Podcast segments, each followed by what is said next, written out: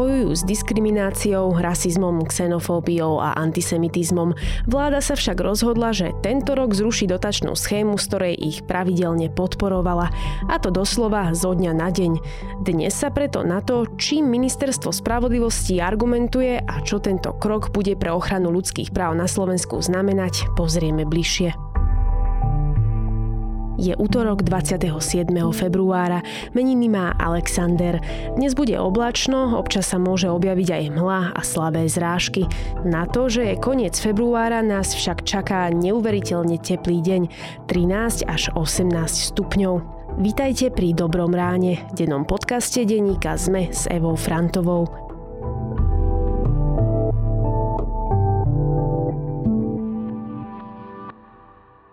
Myslíš si, že horálky dokonale poznáš? Tak ochutnaj horálky peanut butter a zaži ako chutí revolúcia.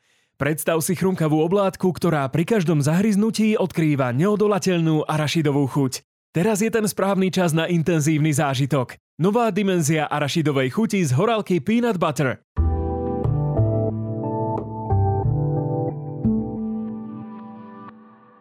A teraz už krátky prehľad správ. Vláda nikdy nenavrhne vyslanie slovenských vojakov na Ukrajinu v rámci bilaterálnej dohody. Premiér Robert Fico to povedal po včerajšom zasadnutí Bezpečnostnej rady. Zároveň zopakoval, že Slovensko poskytne Ukrajine len humanitárnu pomoc. Vláda chce naďalej pomáhať pri odmíňovaní. V pondelok pokračoval súdny proces v prípade vraždy študenta Daniela Tupého. Obžalobe pre trestný čin vraždy spolupáchateľstvom čelí právnik Adam Puškár. Zo siedmých predvolaných svetkov prišli na súd len traja, pričom pojednávanie trvalo len niečo vyše hodinu. Na prvom stupni základných škôl by sa mohli zakázať mobilné telefóny. Na druhom stupni by sa ich využívanie mohlo obmedziť, avizoval to minister školstva Tomáš Drucker. Konkrétne usmernenie by mal mať rezort zaktualizované do konca marca. Dánska polícia oznámila, že uzavrela vyšetrovanie sabotáže plynovodu Nord Stream v Baltskom mori. Skutok bol podľa nej úmyselný, nebude však nikoho trestne stíhať. Letecká spoločnosť Rainer môže v lete zdvihnúť ceny leteniek až o 10% Dôvodom je oneskorené dodanie nových lietadiel Boeing, ktoré zniží kapacitu pre cestujúcich.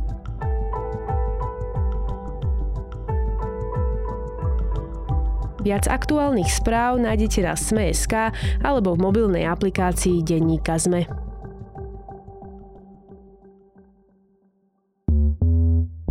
My bojujeme bohužiaľ s médiami a bojujeme s mimovládnymi organizáciami, ktoré sú významne financované zo zahraničia. Ja veľmi podporujem ministerku kultúry Šimkovičovú, to isté robí ministerstvo zahraničných vecí. Výrazne obmedzujeme dotačné schémy pre mimovládne organizácie, ako napríklad Globsek a podobne. O tom budete ešte veľa počuť, krátko čase budeme o tom hovoriť. To je prvý krok. Pripravujú sa na verejné vypočutie, keď im odrazu príde e-mail z Ministerstva spravodlivosti, že výzva na podporu mimovládnych projektov v oblasti ľudských práv, cez ktorú sa malo rozdeliť takmer 800 tisíc eur, sa tento rok ruší. Ústne vypočutia nebudú realizované a podané žiadosti nebudú ďalej posudzované. Desiatky prekvapených organizácií, ktoré sa okrem iného venujú boju s diskrimináciou, rasizmom, xenofóbiou a antisemitizmom, tak odrazu nevedia, z čoho zaplatia už rozbehnuté projekty, respektíve z čoho vôbec budú fungovať. Sa budeme musieť snažiť uchádzať niekde inde o, o takéto zdroje. Musím povedať, že je to veľká škoda. Čím argumentuje vláda? Nakoľko z jej strany ide o premyslené kroky a ako to ovplyvní život občianských združení a neziskových organizácií na Slovensku? Aj na to sa budem pýtať Kataríny Batkovej, riaditeľky Via Juris a členky výkonného výboru občianskej platformy za demokraciu.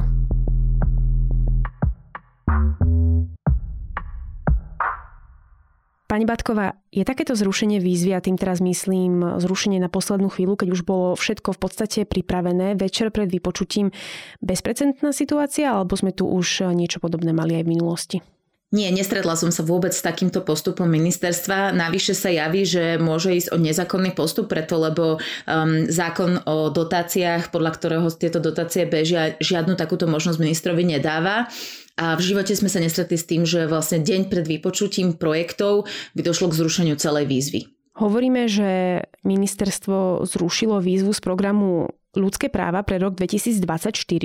To je taký celkom dosť široký pojem. Vysvetlíme si najprv, čo všetko takáto výzva v sebe zahrňa, aké typy projektov sa do nej môžu hlásiť. Môžu sa do nej hlásiť e, podľa zákona rôzne typy projektov od škôl, samozpráv aj mimovládne neziskové organizácie. Samozrejme táto výzva má e, nejaké témy, ktoré tieto organizácie pokrývajú svojimi e, projektami a potom vlastne prebieha hodnotenie nezávislou komisiou, že do akej miery vlastne tie projekty, ktoré tieto organizácie predložili, naplňajú tie ciele tej výzvy, ktoré ministerstvo stanovilo na príslušný rok a podľa toho vlastne jednotliví hodnotitelia vlastne pridelujú body tým organizáciám a tým projektom a následne teda e, dochádza k ústnemu vypočutiu, kde organizácie prídu obhajiť tieto projekty a potom podľa toho vlastne koľko peňazí je v tej danej výzve na tento účel určených, tak hodnotiaca komisia vlastne e, stanoví, že nejaký projekt bude podporený a e, ak bude podporený, akou sumou.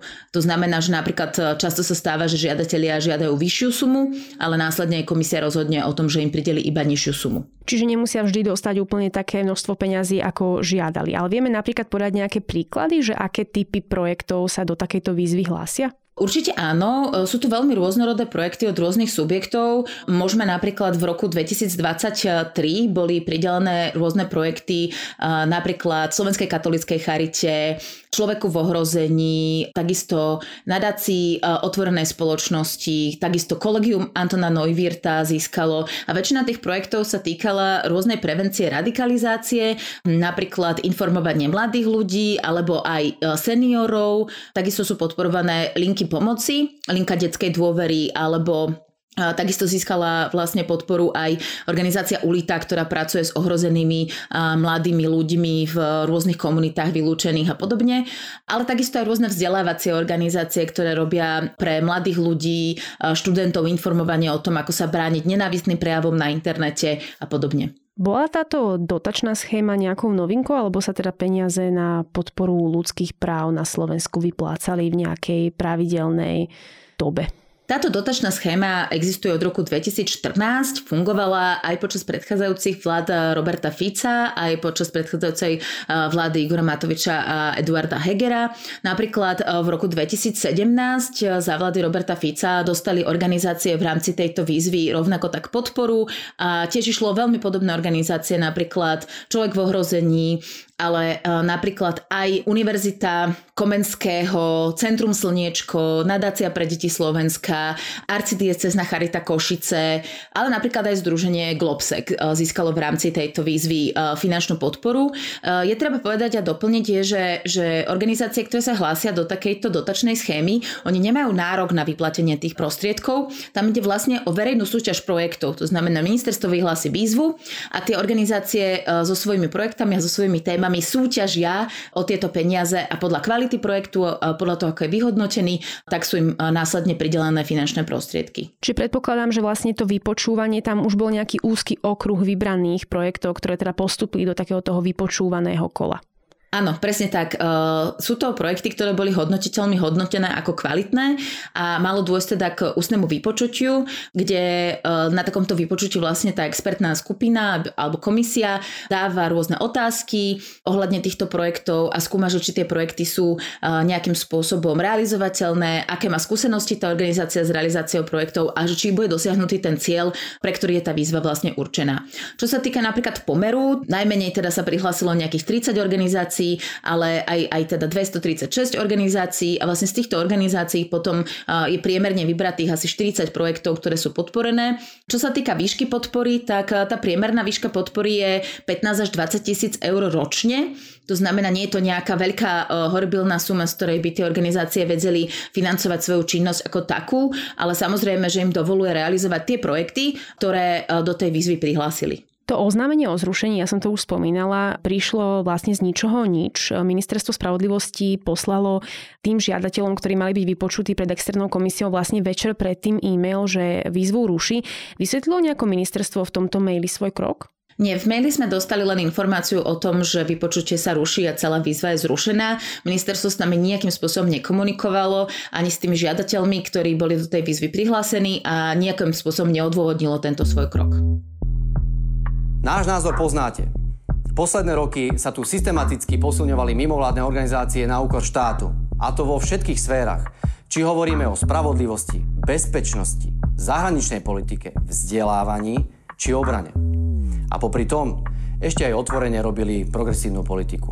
Tie prvé nejaké vyjadrenia vlády na túto tému začali prichádzať až tak nejak postupne. Napríklad um, na Facebooku strany Smer sa objavil teda post s výrokom ministra spravodlivosti Borisa Suska, kde teda píše, že zrušili dotácie pre spolitizované mimovládky.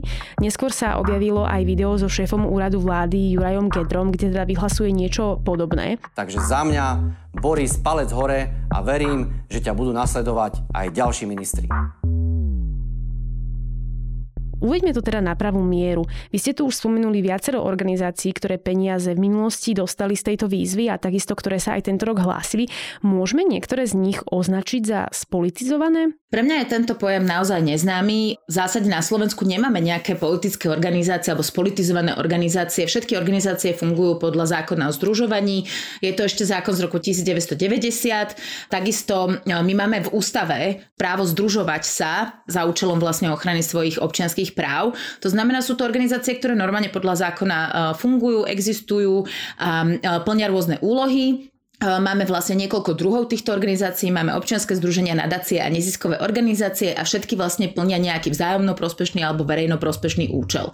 Tie organizácie, ktoré sa hlásia do tejto výzvy, to sú organizácie, ktoré musia mať, musia napríklad vydokladovať to, že majú splnené všetky záväzky voči štátu, predkladajú rôzne potvrdenia od inšpektorátu práce, že nezamestnávajú ľudí na čierno, musia mať zverejnené stanovy, musia mať zverejnených štatutárov v registri, čiže musia podstúpiť naozaj preverovanie, že ide o kvalitné organizácie, ktoré splňajú všetky podmienky, fungujú podľa zákonov e, na Slovensku a keď sa uchádzajú o tieto verejné zdroje, tak e, potom to použitie tých verejných zdrojov musia riadne vydokladovať. Dokladujú ich priamo ministerstvu a predkladajú vlastne kompletnú obsahovú správu, ale aj finančnú správu. To znamená, že to nie je tak, že tieto organizácie by si mohli s tými prostriedkami ľubovoľne nakladať, ale musia vlastne splňať štandardy e, toho, že existujú e, v súlade so zákonmi a musia samozrejme vydokladovať účel aj spôsob použitia tých finančných prostriedkov. Pokiaľ ide o spolitizované mimovládky, tento pojem je pre mňa ako e, veľmi nejasný. My v podstate politické organizácie poznáme len z Nemecka a to sú nadácie politických strán, ktoré fungujú v Nemecku a ktoré prerozdeľujú peniaze, ktoré politické strany v Nemecku získajú za účasť vo voľbách. Niečo také na Slovensku nemáme. Samozrejme, že máme organizácie, ktoré treba sa viac venujú politike a niektoré sa venujú treba s pomoci a vzdelávaniu deťom, ale to neznamená, že ide o spolitizované mimovládky, ktoré nemajú právo v rámci ústavy a v rámci zákonov fungovať na Slovensku. Poďme sa pozrieť na dopady, ktoré môže mať takéto zrušenie výzvy pre tento rok. E, napríklad taká Liga za duševné zdravie žiadala na chod svojej linky dôvery nezabudka 50 tisíc eur. To teda neznamená, že by dostala 50 tisíc eur. Ja mám pocit, že ani jeden rok teda nedostala plnú sumu, ale jej šéf e, Andrej Vršanský sa už vyjadril, že ich to síce nejako neohrozí na existencii, ale prostriedky predsa len budú musieť hľadať inde. Tak ako to vyzerá s inými organizáciami, ktoré sa zapojili? Je pre niektorú z nich e, takéto zrušenie zrušenie likvidačné? Myslím si, že nie je likvidačné. E, je úplne v poriadku, ak organizácie majú rôzne zdroje financovania. To znamená, že majú napríklad dary, alebo podiel z 2% z daní, alebo čerpajú dotácie zo štátneho rozpočtu. E, sú to rôznym spôsobom financované organizácie, ktoré teda nakladajú s tými e, prostriedkami v zmysle zákonov a asi ani pre jednu organizáciu suma od 15 do 20 tisíc eur nie je likvidačná, ale to, čo tomu zabráni, je, že tieto organizácie vlastne nebudú nebudú môcť robiť aktivity, ktoré ale nerobia sami pre seba, že si sadnú niekde do kancelárie a tam sa o tom rozprávajú. Sú to aktivity, ktoré sú určené pre ľudí. Pre ľudí, ktorým poskytujú služby. To znamená, že napríklad v prípade tejto linky Ligy za duševné zdravie, tak linka poskytuje predsa služby obyvateľom Slovenska a tie služby, ktoré im nedodáva štát. To znamená to, čo štát vlastne odobratím finančných prostriedkov pre Ligu za duševné zdravie urobil, je to, že Liga za duševné zdravie nebude môcť poskytovať služby občanom Slovenskej republiky. Čiže ako keby m, mm, toto je ten dopad. Dopad je ten, že niekto e, vonku, mimo tých organizácií, nedostane vzdelávanie, neuskutoční sa napríklad nejaké podujatie pre ľudí e, so zdravotným znevýhodnením, linka dôvery bude musieť nájsť finančné prostriedky alebo nebude fungovať, teda obmedzi svoju činnosť na nejaký čas. Čiže toto je ten dopad, že my, organizácia občianskej spoločnosti, nerobíme tie veci pre seba. My predsa doručujeme služby obyvateľom Slovenska, e, ktoré nedoručuje štát.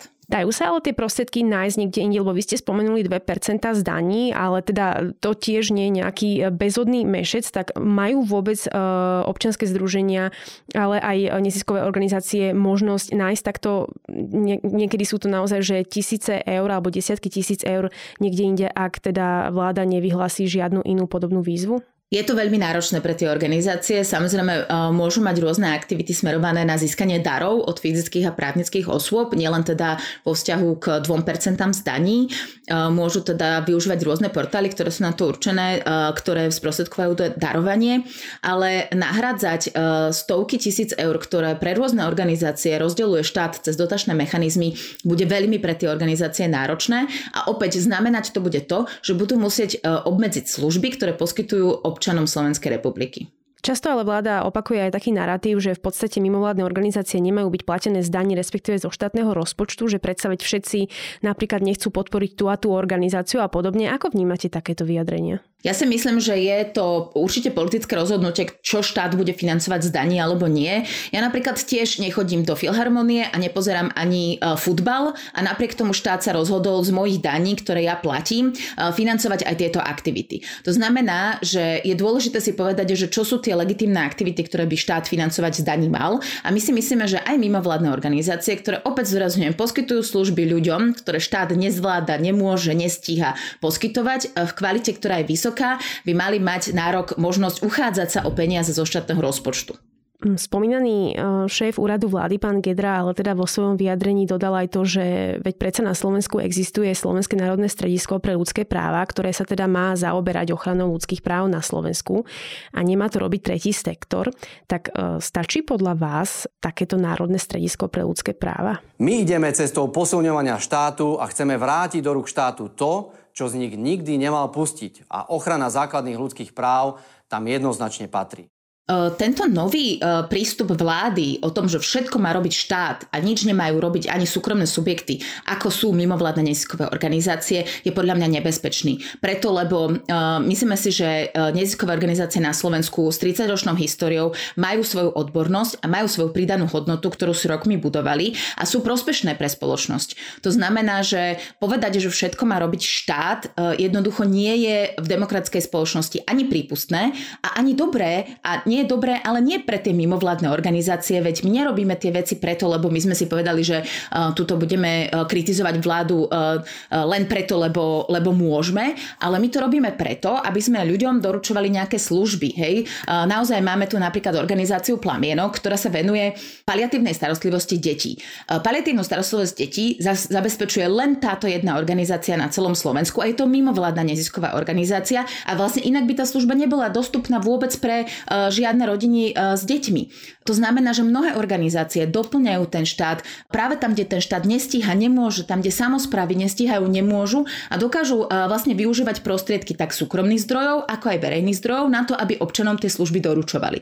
A Slovenské národné stredisko pre ľudské práva je síce štátna organizácia, zriadená zákonom, ktorá sa má starať o ľudské práva, ale to nestačí. Je poddimenzovaná, je finančne nedostatočne zabezpečená a nemyslíme si, že dokáže pokrývať o mnoho e, rozmanitejšiu e, prácu, ktorú si vyžaduje ochrana ľudských práv. Naozaj hovoríme tu o menšinách, tak národnostných, etnických, hovoríme o e, menšinách aj LGBTI plus organizáciách, hovoríme o menšinách napríklad aj zrakovo, sluchovo postihnutých, rôzne iné zdravotné postihnutia. Všetky tieto činnosti a tieto veci v oblasti ľudských práv boli podporované práve touto dotačnou schémou. Keď sa médiá ale začali ministerstva pýtať, aké boli dôvody, pre ktoré túto výzvu zrušili, tak oni teda začali hovoriť, že tie peniaze zo schémy chcú použiť na pomoc obetiam násilia a teda na tento účel chcú zriadiť aj nejakú odbornú pracovnú skupinu. Máme tu nejakú celospoločenskú objednávku na to, aby sme posilňovali práva, aj ľudské práva práve obeti trestných činov, či už sa bavíme o znásilnení alebo iných násilných trestných činoch. Tie peniaze určite nezostanú niekde v systéme ministerstva. Čo má podľa vás e, takéto v podstate jednostranné prioritizovanie problémov len jednej z zraniteľné skupiny nakoniec priniesť. Lebo teraz ste vymenovali naozaj, že veľa skupín, ktorých ľudské práva treba chrániť a ministerstvo hovorí teda iba o obetiach násilia. Myslíme si, že táto argumentácia je veľmi falošná. Sú na to dva dôvody. Jedna je, že e, pod ministerstvom vnútra, pod Vraxom existuje dotačná schéma pre pomoc obetiam násilia, ktorá je niekoľkonásobne vyššia. To znamená, že táto veľmi dôležitá časť pomoci obetiam násilia, ktorá je financovaná z verejného rozpočtu a realizovaná mimovládnymi neziskovými organizáciami, už má svoju dotačnú schému. To znamená, že e, je dôležité samozrejme zo strany štátu prioritizovať e, aj iné oblasti a financovať aj iné oblasti, ako je len pomoc obetiam násilia. Väčšina týchto tém, e, ochrana ľudských práv, e, menšiny, menšinová kultúra a podobne sú významne pod, finančne poddimenzované a je veľmi dôležité, aby sme ako spoločnosť aj vyjadrili e, postoj k menšinám spôsobom, že im budeme pomáhať, aby boli menej zraniteľní, že budeme podporovať aktivity organizácií, ktoré práve tieto menšinové práva zdôrazňujú a ktoré s nimi pracujú. Prečo ale potom um, vláda hovorí o tom, že chce pomáhať iba obetiam násilia, respektíve, že tieto peniaze chce použiť na pomoc obetiam násilia, keď vy hovoríte, že pre ne už vlastne schému funkčnú máme? V rámci Ministerstva spravodlivosti je niekoľko dotačných schém. Dotačná schéma pre ľudské práva bola len jednou z nich. Druhá dotačná schéma sa týka aj poskytovania všeobecnej odbornej pomoci obetiam a poskytovania špecializovanej odbornej pomoci. Takisto máme teda e, inú dotačnú schému v rámci Ministerstva vnútra. E, myslíme si, že je to len e, ako keby zámienka alebo odputávanie pozornosti od podstaty toho problému a to je to, že táto vláda jednoducho zrušila celú výzvu pre ľudské práva bez toho, toho, aby mala na to nejaký rozumný dôvod. Premiér Fico sa niekoľkokrát v poslednej dobe negatívne vyjadroval aj voči mimovládnej organizácii Globsec a takisto teda ho opakovane počujeme hovoriť negatívne aj v súvislosti s eh, LGBTI komunitou. Eh, nemôže byť aj toto jeden z dôvodov, pre ktorý sa ministerstvo rozhodlo zrušiť túto schému, keďže práve z tejto schémy dostávajú prostriedky aj spomínané organizácie? Ak sú mimovládne organizácie, ktoré sú vykonávať prospešnú činnosť, nech sa páči, nech tú prospešnú činnosť vykonávajú. Tam im budeme aj pomáhať. Ak niekto chce chrániť prírodu, kultúrne pamiatky, pomáhať ľuďom, nech sa páči, tam bude vláda mimoriadne aktívna. Ale ak chce niekto robiť politiku, nech sa páči, založte si politickú stranu a poďte do ringu s plnou zodpovednosťou a so všetkým. Čo sa týka organizácie Globsec, tak naposledy bola podporená z tejto dotačnej schémy v roku 2017, a to znamená za vlády Roberta Fica.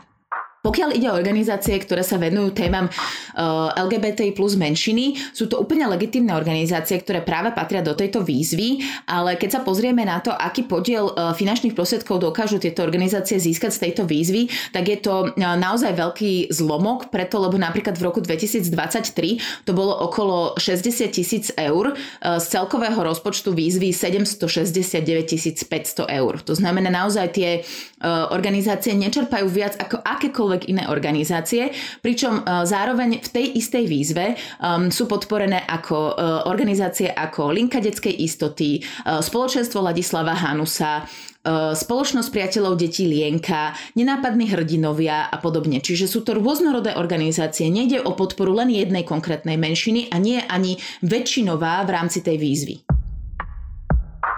Nie je to ale teda prvýkrát, čo hovoríme o zrušení nejakých víziev. Ministerka kultúry Martina Šimkovičová ešte teda koncom roka zrušila dotácie pre projekty na boj proti dezinformáciám a na podporu mediálnej výchovy. Išlo o 300 tisíc eur a teda vraj peniaze presunula na dokončenie opravy strechy Slovenskej filharmonie. Očakávate, že vláda bude pokračovať v takýchto podobných krokoch? Nevieme predpokladať, akým spôsobom vláda bude e, pokračovať vo vzťahu k mimovládnym neziskovým organizáciám alebo občianským organizáciám.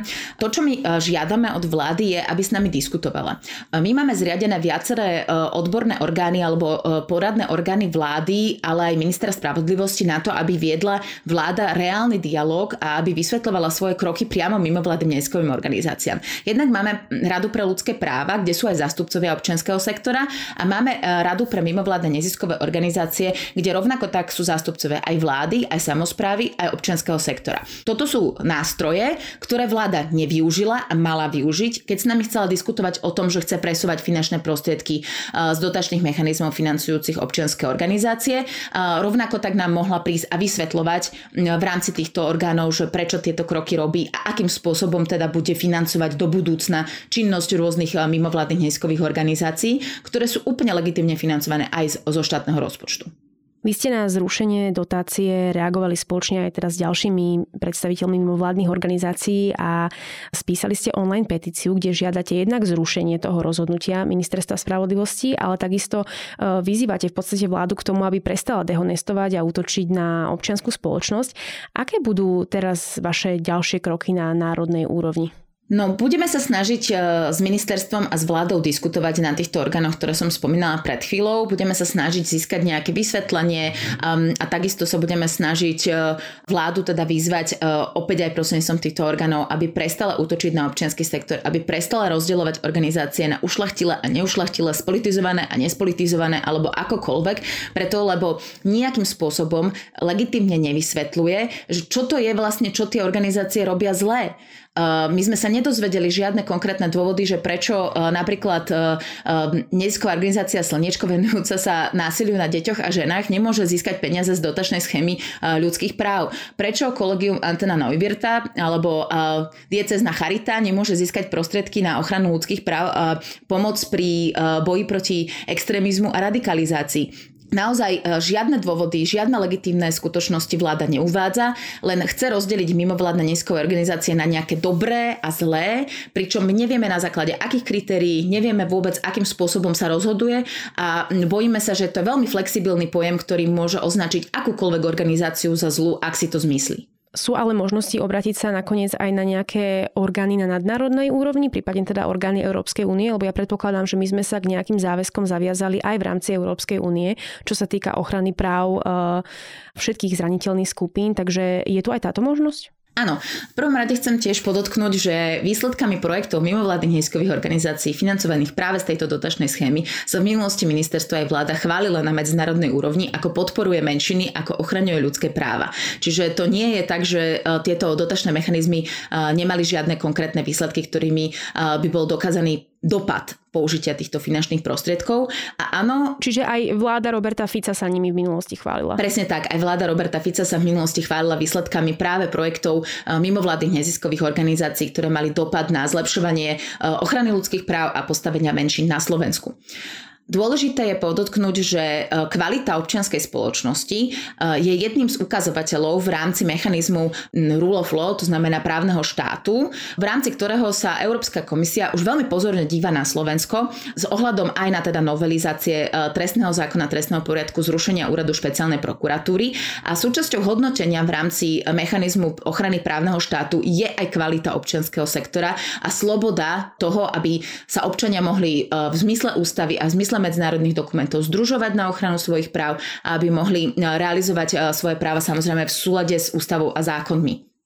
To znamená, že toto je jednou z možností, e, ako občianský sektor môže upozorniť na to, že vláda porušuje princípy práve ochrany právneho štátu na Slovensku a aj to urobíme, ak to bude nevyhnutné. Toľko Katarína Batková, riaditeľka Via Juris a členka výkonného výboru občianskej platformy za demokraciu. Ďakujem.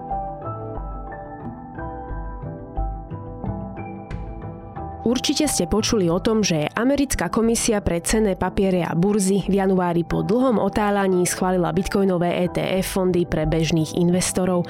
Európska centrálna banka sa však aj naďalej akýmkoľvek ústupkom voči kryptomenám tvrdohlavo bráni. Je to vraj živná pôda pre manipulácie a čiernu ekonomiku. Ak vás bitcoin zaujíma, odporúčam článok kolegu Jozefa Tvardzíka s názvom Bitcoin je centrálnej banke na smiech, má nulovú hodnotu a potrebu potrebuje sprostredkovateľov. A nezabudnite, že dnes vychádza aj podcast Vizita, v ktorom sa Denisa Prokopčáková s biologičkou Simonou Švarc rozpráva o tom, ako starnúť zdravo a bez prokrastinácie. Na dnes je to všetko. Počúvali ste Dobré ráno, denný podcast denníka ZME s Evou Frantovou.